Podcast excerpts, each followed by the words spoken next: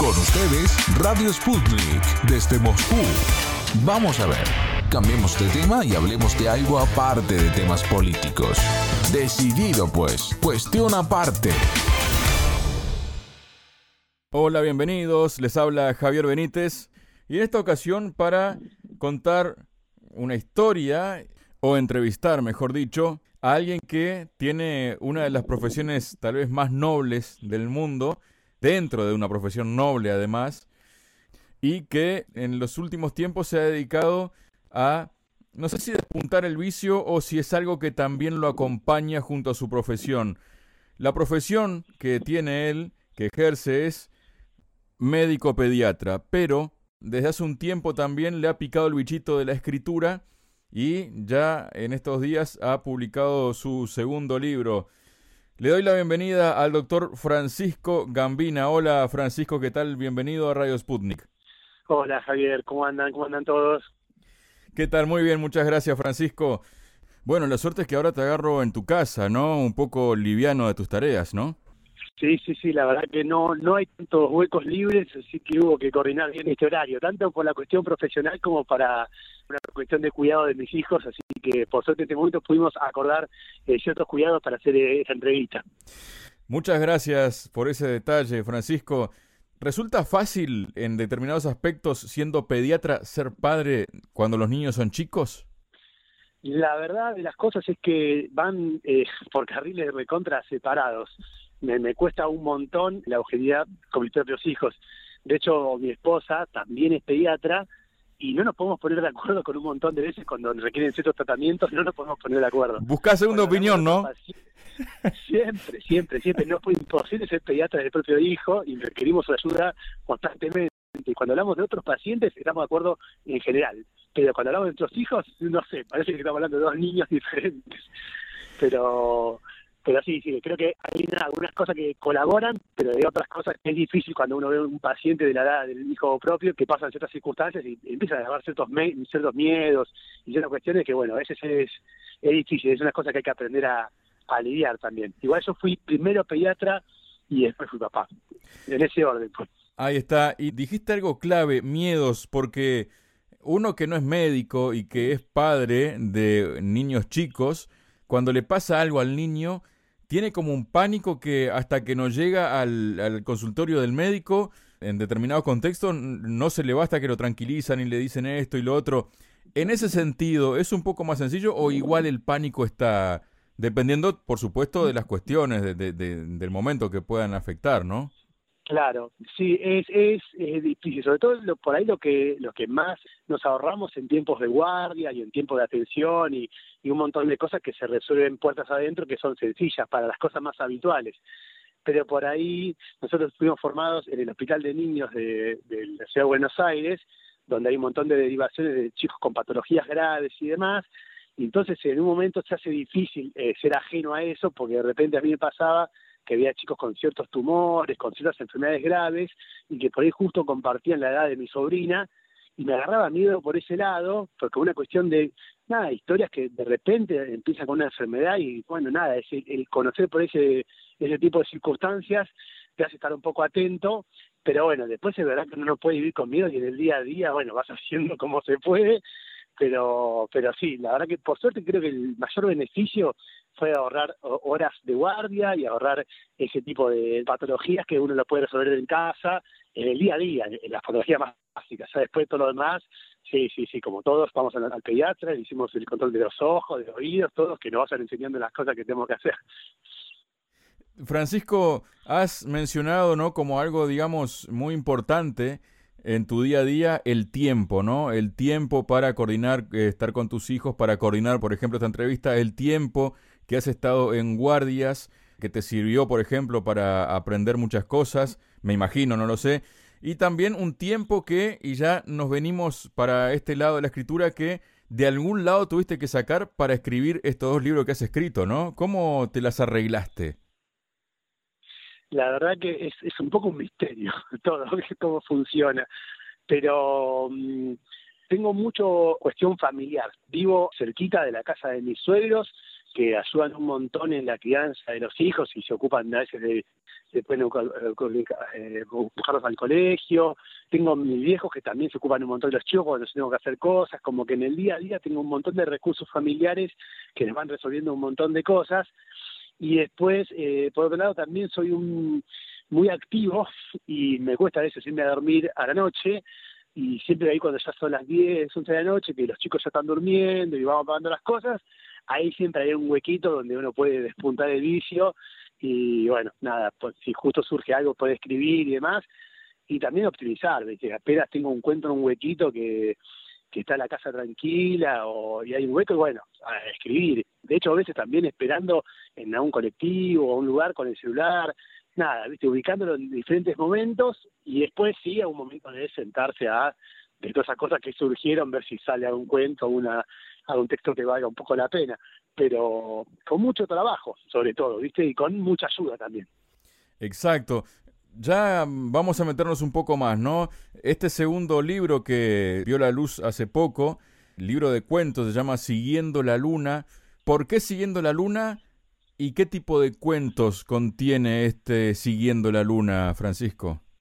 Siguiendo la Luna es eh, el nombre del primer cuento que abre este libro. Son 18 cuentos para adultos, para público adulto, y el primer cuento se llama Siguiendo la Luna porque, bueno, quizás voy a spoilear un poco, pero bueno, el primer cuento trata sobre el nacimiento de mi primer hijo y justo surge esa canción, que es el título de la canción de los fabulosos Cadillacs, que es un poco la canción que fue la primera canción que canté con mi hijo apenas nacido, y un poco me gustó que sea el cuento que abriera el libro y que le pusiera el título. Además tiene esa cuestión con con seguir la luna, con mantenerse despierta la noche, no de seguir esto que te contaba antes, de usar la noche como momento de escritura, y siguiendo la luna también, también significa un poco eso, ¿no? De, de mantenerse despierto para cumplir este, este sueño de, nada, de escribir historias, de contar cuentos, de explorar esta beta que la verdad que es una sorpresa muy grande y muy agradable para mí, que requiere mucho esfuerzo, nada de esto sale muy fácil para nada, pero que es de nada, solamente motivo de, de alegría y orgullo sobre todo. Tus cuentos, ¿dónde encuentran la inspiración, Francisco? Los cuentos, la verdad que en el primer libro, que hay un libro del año pasado, del 2020, con la misma editorial que se llama Piedritas, eran cuentos en general todos mayormente autorreferenciales, quizás algunos distintos, pero mucho con respecto a mí mismo, no de una manera egocéntrica, sino con diferentes historias que basan alrededor de eso. Pero en este caso, hay algunos que son autorreferenciales, pero después hay otros que surgen de historias que escucho a otras personas que me cuentan, a veces cosas que surgen desde el consultorio, algunas cosas que van más por el lado de la imaginación y de historias que se inventan, nada, alguna cosa que pasa que, que conmueve y que por ahí, nada, me, me, está saliendo, que me dan ganas de escribirla y por ahí a veces sale bien y termina teniendo un, un buen resultado y bueno, a veces, nada, queda ahí en una carpeta olvidada en la laptop. Pero bueno, en este caso los cuentos tienen así orígenes múltiples de cosas que pasaron, cosas que me contaron, cosas que imaginé y todas, todas son un poco de todo. O sea, ninguna es 100% real y creo que ninguna es 100% inventada. Así que hay un, linda, una linda ensalada ahí. E, entre esas cosas que te pasaron, por ejemplo en el consultorio, como decías, ¿no? O esas cosas que te contaron, ¿te ha pasado alguna vez que se te acerque alguien y te diga, che, esto fue lo que yo te conté y no sé cuánto, o che, esto fue lo que pasó no sé qué, ¿te encontraste con algo así?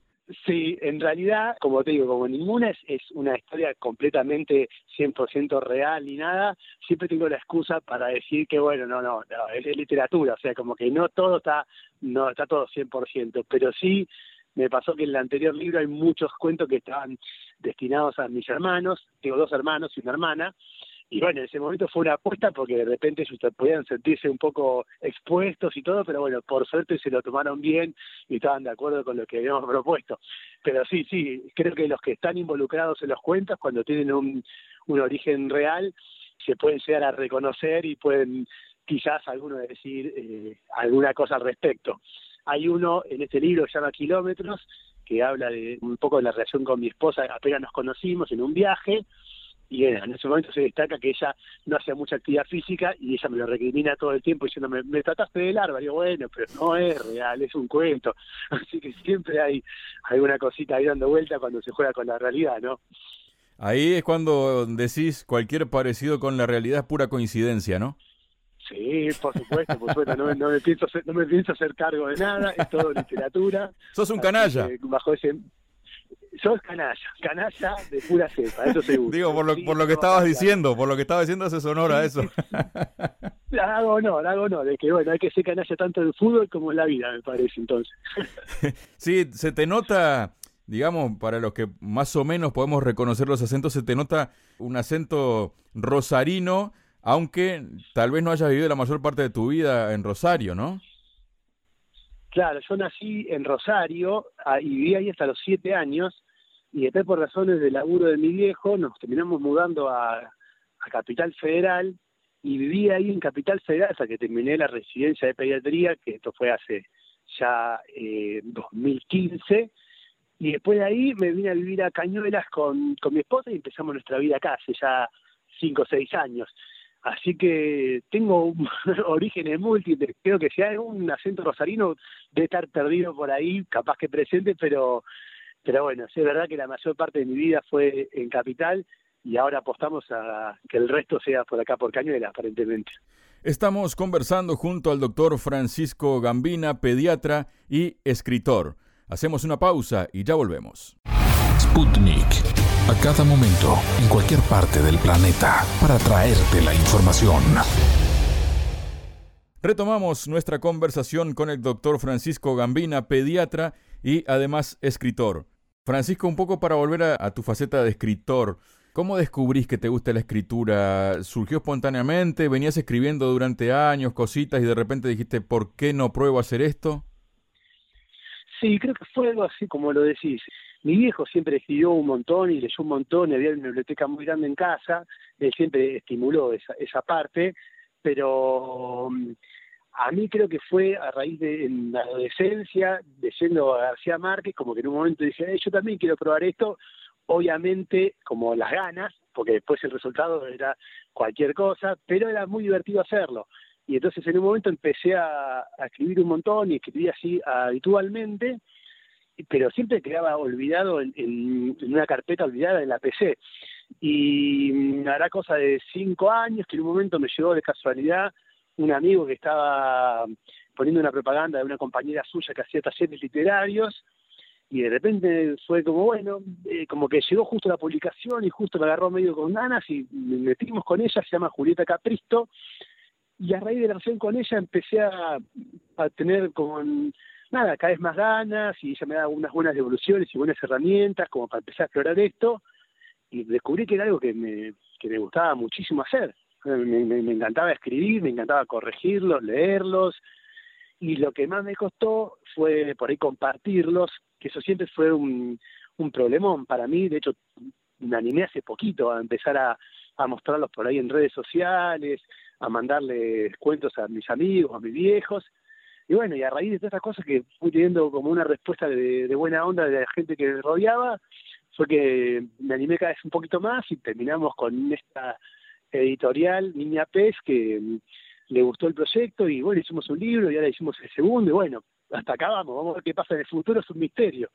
Pero, pero el camino fue un poco así, un poco de, de casualidad y un descubrimiento de algo que es, nada, divertido, divertido sobre todo y útil también, ¿no? Porque me pasa que con las cosas que vas viviendo y viendo, los recuerdos que de repente aparecen, nada, tener la posibilidad de sentarse un rato a escribir y de repente, nada, encontrar ciertas cosas que de otra manera por ahí no las encontraría, me parece. Feliz de haber encontrado este camino. Francisco, ¿un camino que pensás seguir transitando en paralelo con la pediatría o pensás decantarte por algo en particular o, tu idea es seguir con las dos actividades? Sí, yo eh, eh, es difícil la pregunta, por lo menos.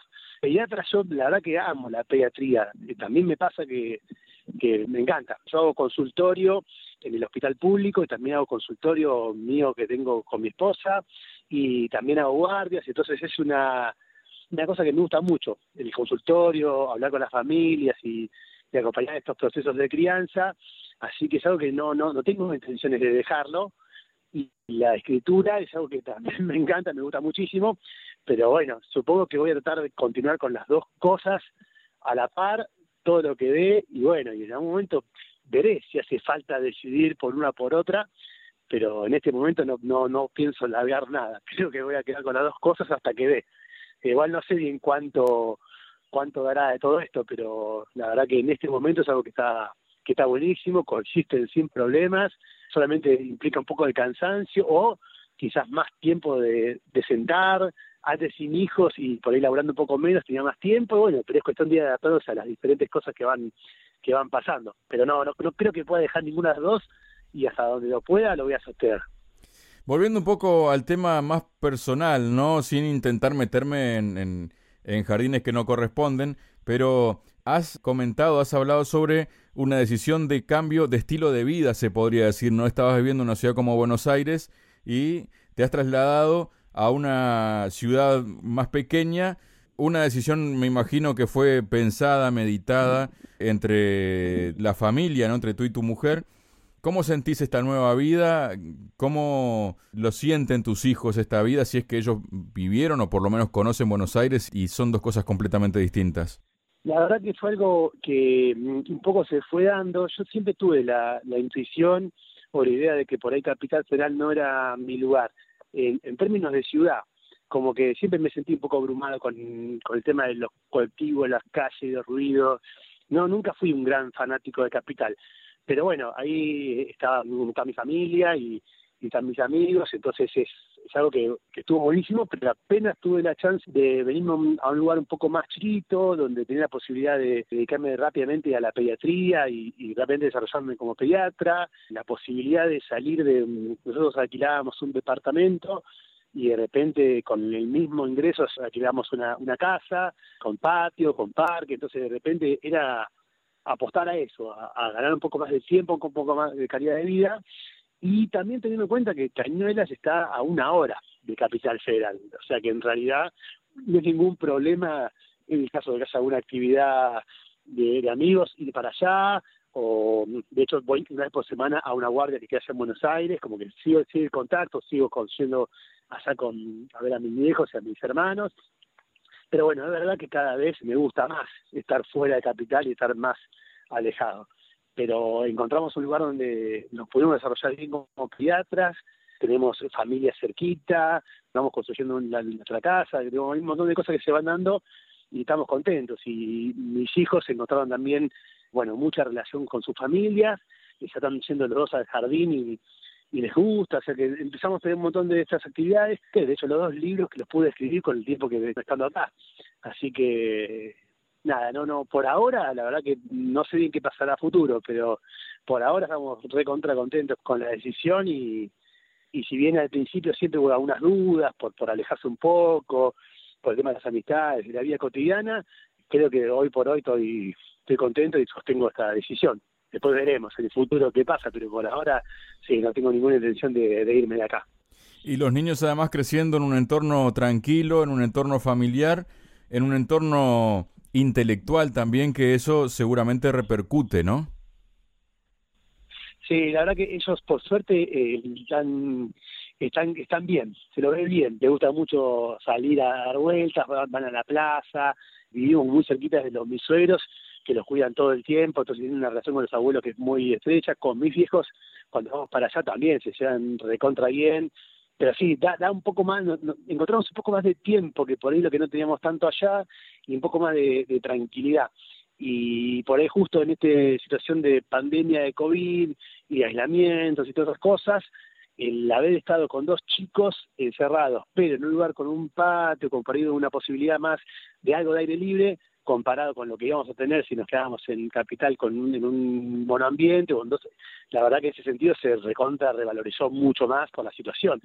Pero la verdad que felices felices del movimiento que hicimos y por ahora los chicos están contentos. Veremos de más grandes qué, qué opinan. Pero bueno por ahora están en la lógica familiar. Francisco Gambina, autor de los libros Piedritas y otros relatos en el año 2020, Siguiendo la Luna en este 2021, que seguramente han podido aportar mucho a la gente que se haya quedado en esta pandemia en su casa, ¿no? Y encontrarse con cuestiones refrescantes, con libros que te hagan viajar por diferentes caminos como estos dos tuyos seguramente también colaboran a que este tránsito que está pasando la gente se aliviane un poco más, Francisco. La verdad que creo que es, es, hermoso, sobre todo cuando vas recibiendo por ahí las opiniones y algunas valoraciones de los libros y de repente escuchar a, bueno, primero amigos y familiares que de repente tiran buena onda y que se sienten, nada, que te, lindo libro, lindo cuentos, que por ahí simplemente es, desconectar un poco con todo el quilombo, los números, las malas noticias que vemos en la tele y de repente tener la posibilidad de, claro, a otro lado, con este libro o con cualquier libro, básicamente como la posibilidad de, nada, de desconectar un poco y conectarse con otra parte, qué sé yo, es un poder muy fuerte que tiene la literatura con esto, así que agradecido de poder ser un poco parte de eso, así que nada, ojalá que nada, sigan apareciendo libros, sigan apareciendo artistas y cosas que nos hagan nada, reflexionar, pensar y descansar un poco. Francisco Gambina, muchísimas gracias, doctor Francisco Gambina, muchísimas gracias por habernos obsequiado con este tiempo. ¿Y cómo es posible que se encuentre la gente con tus libros, la gente que esté en Argentina, por ejemplo, en otros lugares? La posibilidad es ir a la página web de la editorial, que es eh, www.ninapesediciones.com.ar. La editorial se llama Niña Pes, pero bueno, en línea aparece como Nina Pes y ahí se puede abonar, está la versión digital y está la versión impresa que sale a la luz a fines de este mes. Muchísimas gracias, Francisco. A vos, Javier. Sputnik. Contamos lo que otros callan.